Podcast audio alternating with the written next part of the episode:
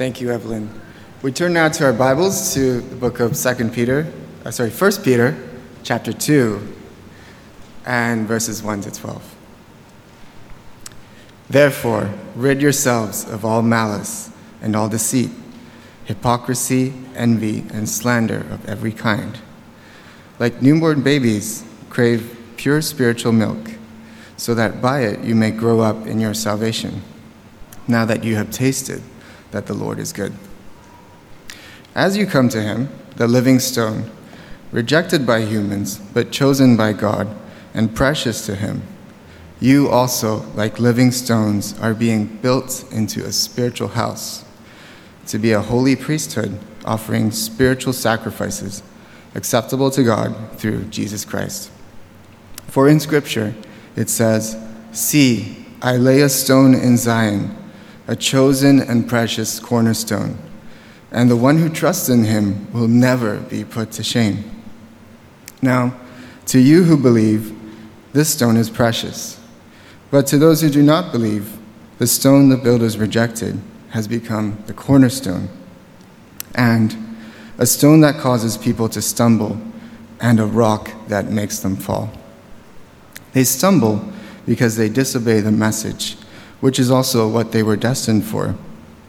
But you are a chosen people, a royal priesthood, a holy nation, God's special possession, that you may declare the praises of him who called you out of darkness into his wonderful light.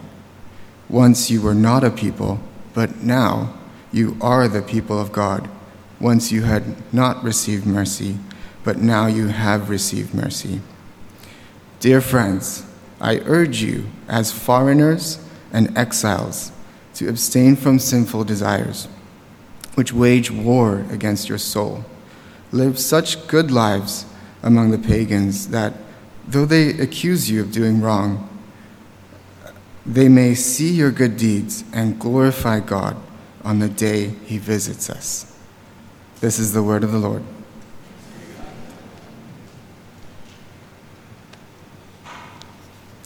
Thanks, Carl. Um, we have been going through the Church Vision um, series. It says uh, Growing in Christ, Sharing Our Lives, and Reaching the World. If you missed uh, parts of it, do go back and listen to it. Um, this is what we're shooting for, aiming at at Sha Tin Church.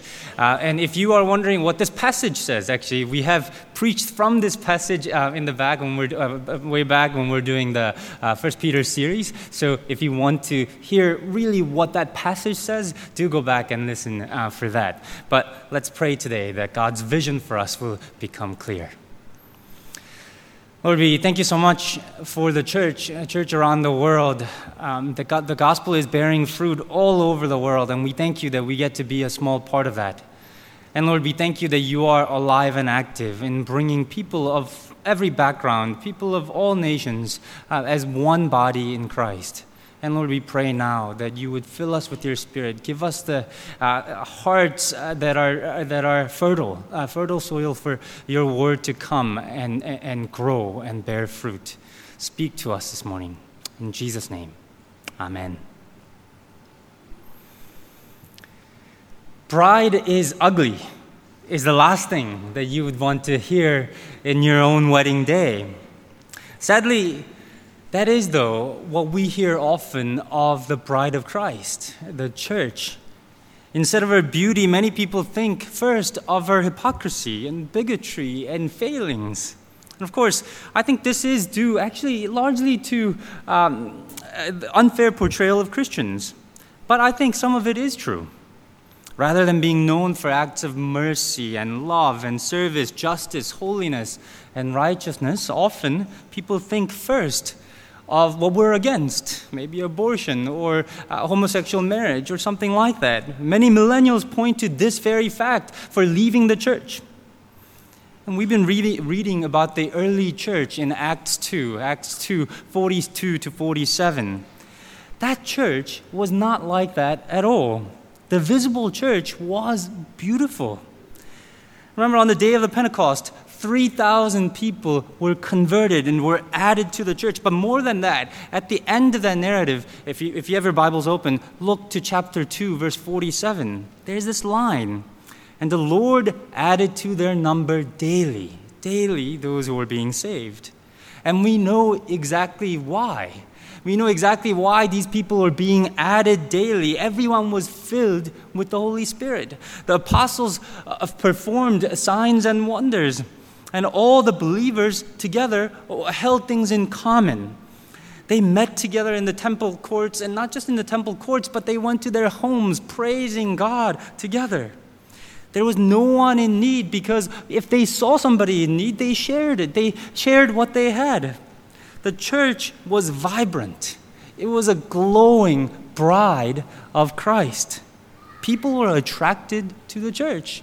That was one of the reasons they came. And why not? There's no more beautiful vision of a community than the one that Christ offers. Think about the Sermon on the Mount. Sermon on the Mount, Jesus calls us the salt and light of the world. Let your light shine before men that they may see your good deeds and praise your Father in heaven.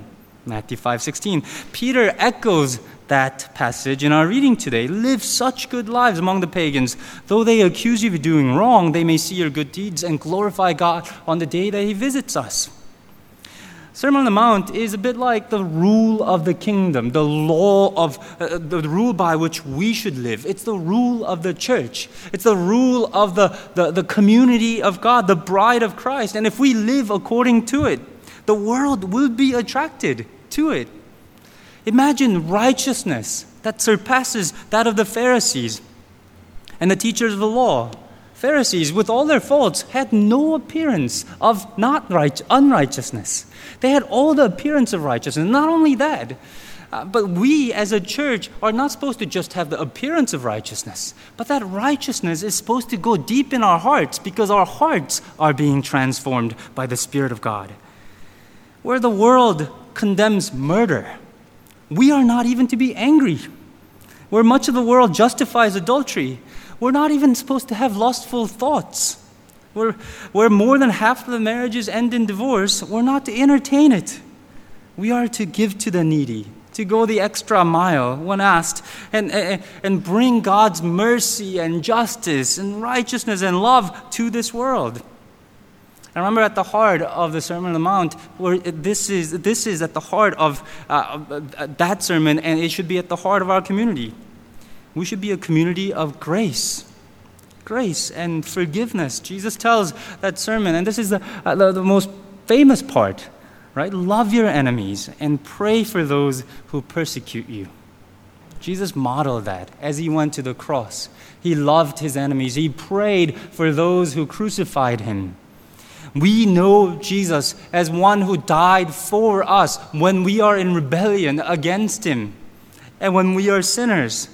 And we're told to do the same love your enemies, pray for those who persecute you. And back in January, Larry Nassar was sentenced to 175 years in prison for abusing 156 young women as a former USA gymnastics doctor. This is what the judge said while she sentenced him You do not deserve to walk outside of prison ever again. Anywhere you walk, destruction will occur to those who are most vulnerable. I find that you don't get it, that you're a danger, you remain a danger. I'm a judge who believes in life and rehabilitation when rehabilitation is possible. I don't find that's possible with you. I just signed your death warrant. A few days before the sentencing, Rachel uh, Denhollander, one of the victims, also testified. In the middle of her testimony, she looked at Nassar and she addressed him directly, and this is what she said. In our early hearing, you brought your Bible into the court and you have spoken of praying for forgiveness. And so it is on that basis that I appeal to you. If you have read the Bible you carry, you know the definition of sacrificial love portrayed is of God Himself loving so sacrificially that He gave up everything to pay a penalty for the sin He did not commit. By His grace, I too choose to love you this way. By His grace, I too choose to forgive you. If we live by different set of rules like this, the world will be attracted. We will be called foreigners and aliens because people won't understand us. Foreigners and exiles, as we read in 1 Peter 2:11. We live here, but people will know that we, be, we don't belong here. Even as we live here, we are pursuing his kingdom and his righteousness. And when we do, people will see our good deeds and praise God on the day that he visits us. In the 20th century, many abandoned the church, and people have tried to find the reason why. Many theologians panicked, and they said actually the reason why uh, people are leaving the church is because the church's message is too old. It's too archaic. It's not understandable in the scientific modern age, and so they try to take up out embarrassing parts, things like miracles, um, things like judgment and righteousness. I don't think Christianity suffers from a translation issue. I think the main problem with the church is that we're not a very good church. We're not church enough. We're not the community that God saved us for. We need to be the church that Christ intends for us to be, not for our sake only, not just for us to enjoy, but for the world. Because the world needs this community. The world needs the kingdom of God here. And if we become the church in Acts 2, if we become the church that lives by Christ's teaching, if we become the, the church whose fundamentals are grace and forgiveness and love, we will attract people here. People will come. We won't know what to do with them. And you see, that is God's plan for the whole world. We think that reaching the world has nothing to do with the church, what we do here on Sundays, what we do as a community. That cannot be true. The church is the most important place for world mission because we're the visible sign for the rest of the world that God is here, that the kingdom of God is alive and active. And by this, by the way, this is why we need to do the other two things really well as well, right? Growing in Christ. We need to grow in Christ. We need to be like him, not just for our sake, but for the watching world. We need to share our lives, not just so that we may enjoy the good things, but for the watching world, for the sake of the world who longs to be in a community like what's envisioned here. We ought to attract the world. But please, don't misunderstand me. I, I don't mean that we're in world mission is just all of us huddling together in a holy huddle, waiting for the world to notice us. We're also sent out. We are sent out to the world with the good news of Jesus Christ. We're sent out particularly to speak and to declare the praises of Him who called us out of darkness into His wonderful light. Jesus always called to send out. God called Moses to send out. Jesus called his disciples to send them out. The Spirit filled the people on the Pentecost day so that he could send them out to the ends of the world. Peter went out, Paul went out. Christ calls each one of us to go out. And the church has been sending people out into places where the gospel has not been preached for ages. We support mission partners who do this work. Uh, Joshua Project, I've mentioned them before, is an organization that tracks the world's unreached population. An unreached population, they define, is a group, a people group, uh, who has only 2% or less evangelical Christians or 5% less uh, uh, Christians. Uh, and that threshold, uh, uh, I wonder if you, 7.14 billion population or something like that in this world, I wonder if you know how many people are still categorized in this unreached population. population. Any guesses? How many people still do not have access to the gospel?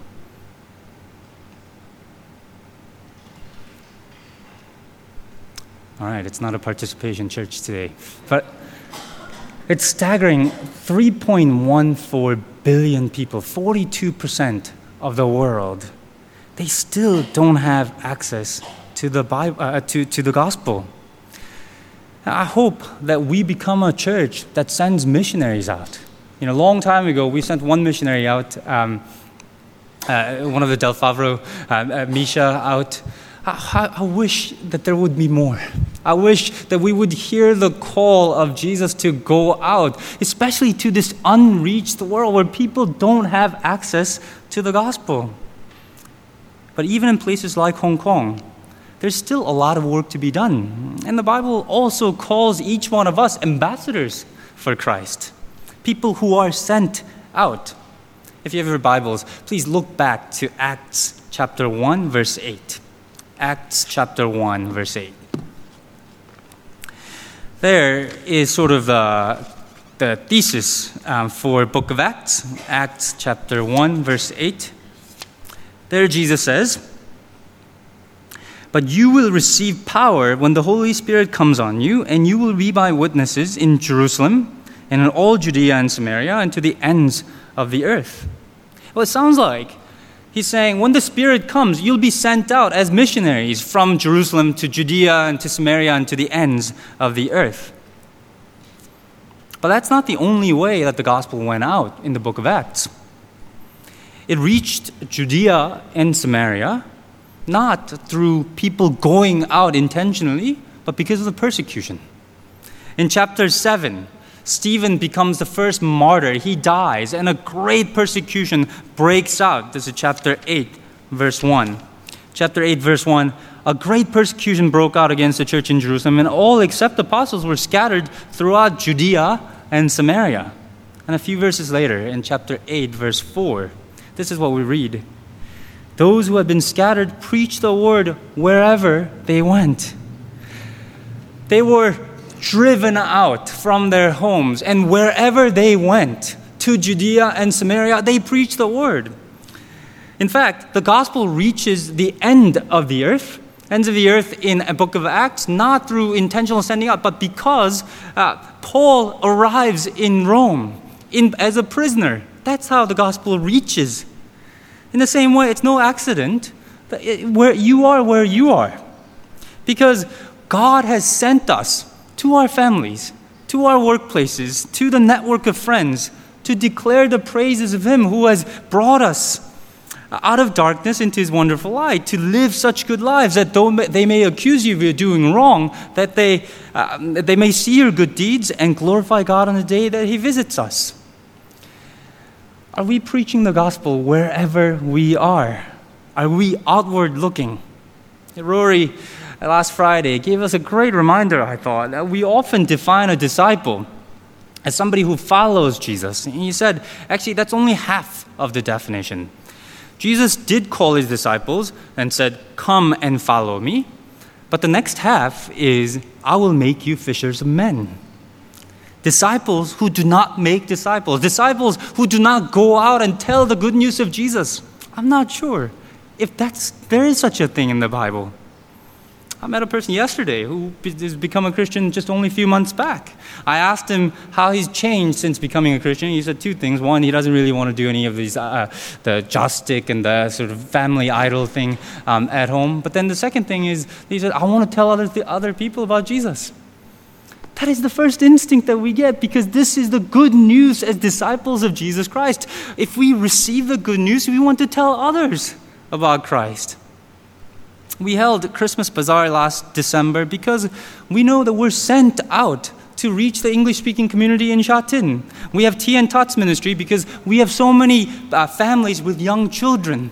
And we are sent out to that network of community where people with lo- young children we run uh, the lunch club at Tim School here because we're sent out to reach the school. Our men's group is doing wine tasting soon. Why not invite a couple of friends who might enjoy this in your links groups together? Uh, over, over Easter, why not organize something? To, organize a, a Easter, Easter dinner. Invite your friends and family who don't normally go to church. Tell people about Easter. Tell people about why we celebrate Easter. Do Christianity Explored. We, that, that, that resource is available in um, Right Now Media, and books are, booklets are available for, for, for free if you want to start it. at the very least, being an outward looking people means actually uh, making space for new people in Sha Tin Church. Unlike many churches around the world, I mean, if you go to a rural, rural church in England, you don't get any visitors. But unlike that sort of church, we get visitors all the time. Actually, there are people who are among you here for the first time. There are people who are among you, uh, among us here, who are searching, who are looking not just for a new church, but searching for Jesus, looking to find out what Christianity is. Why not talk to the people around you? Welcome, look out for them, welcome them into this community. Talk to them about Jesus. Friends, it's very important that we live good lives that are attractive to others, but we're also sent out, sent out with the good news of Jesus to declare the praises of Him. And through the church, God is doing something remarkable. As we attract and go out, God is uniting the whole world. And that's the, the scale that we should think of. There have been lots of attempts to unite the world, United Nations. I think it's a good in many ways, but it's become a theater for grandstanding and struggle for power. Communism, it seems like a, gr- a great idea. History has shown, though, that communism without transformation of heart, communism without God doesn't work. It ends in bloodshed.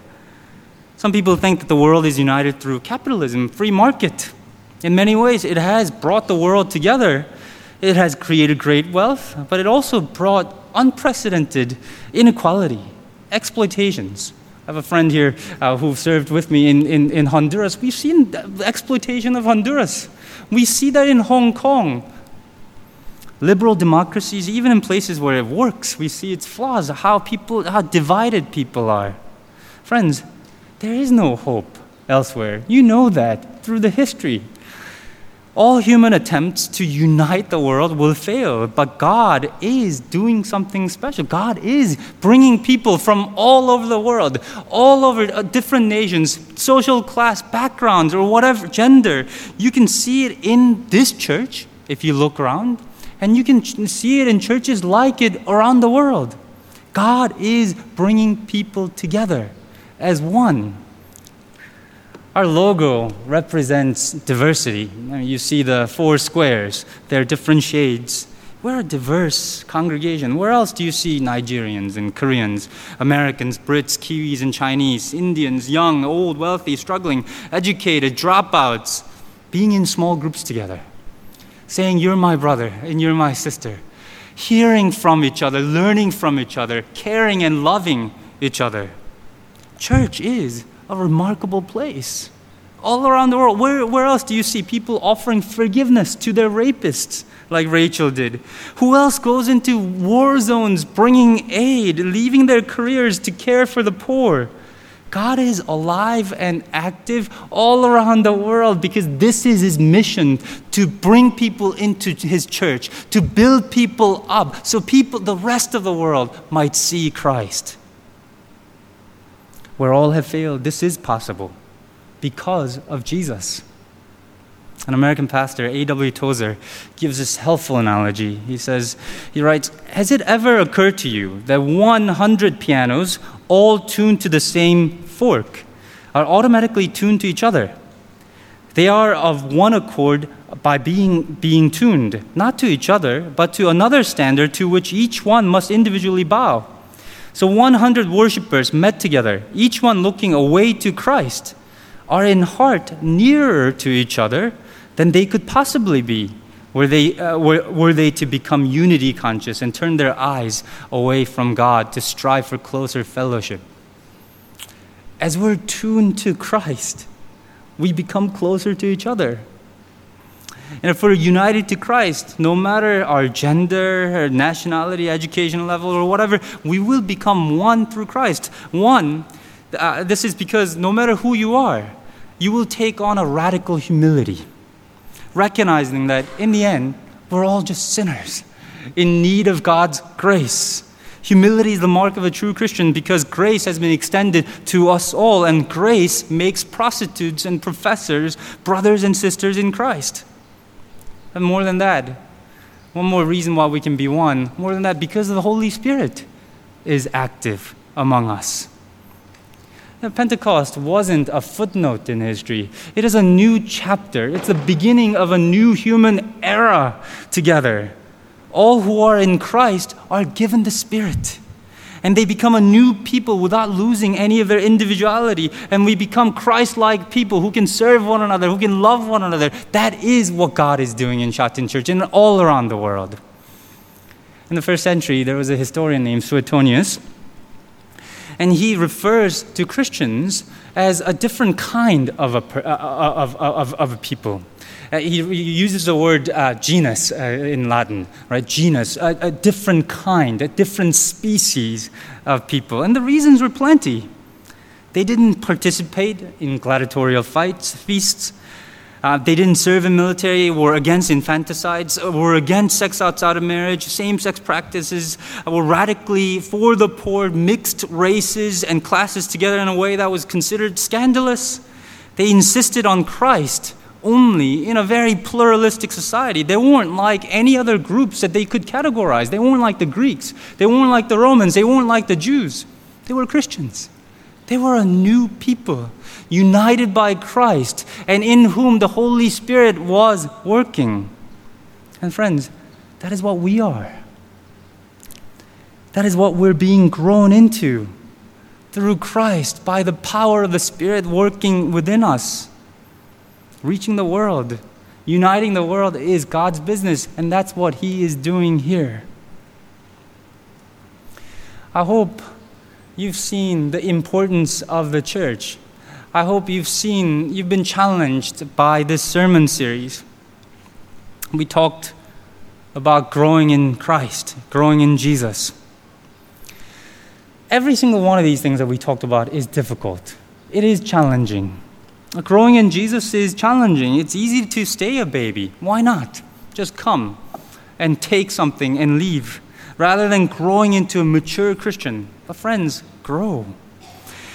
Uh, grow to experience freedom from sin, freedom from idolatry, freedom from selfishness, freedom from worries. Crave God's word.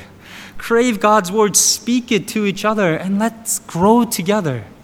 Let's not do it alone, but let's do it together. Sharing our lives.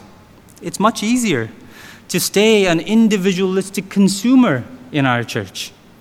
It's easy to love in thought only but not in action. It's much easier to uh, live in an isolated individual, isolated world on my own, than to share our life with messy people. But as we've seen, that's not what salvation is. That's not what God's doing. God is creating a whole new community. Open up your lives, open up your homes, share what you have with each other, reaching the world. It's easier to be inward looking than outward. Be comfortable in a holy huddle than an outward being an outward explosion, but we're not just called for ourselves. So let's grow in Jesus for other people's sake. Let's share our lives for the world around us.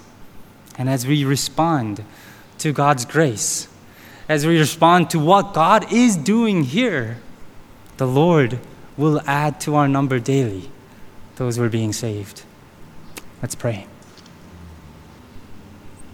Lord, we thank you that we are your bride, that we are the one for whom you died, for whom you paid the price to make us holy and blameless. And we thank you that that is the work that you are doing within us. Lord, we confess how we have fallen. Lord, we long to grow in you. We long to be a community that is shaped by your word, that community that you intend for us to be. And Lord, we pray as we renew our vision of what the church is and what you are doing here, you will invite all of us, you will uh, challenge all of us to grow in you, to share our lives so that the world might be reached through us.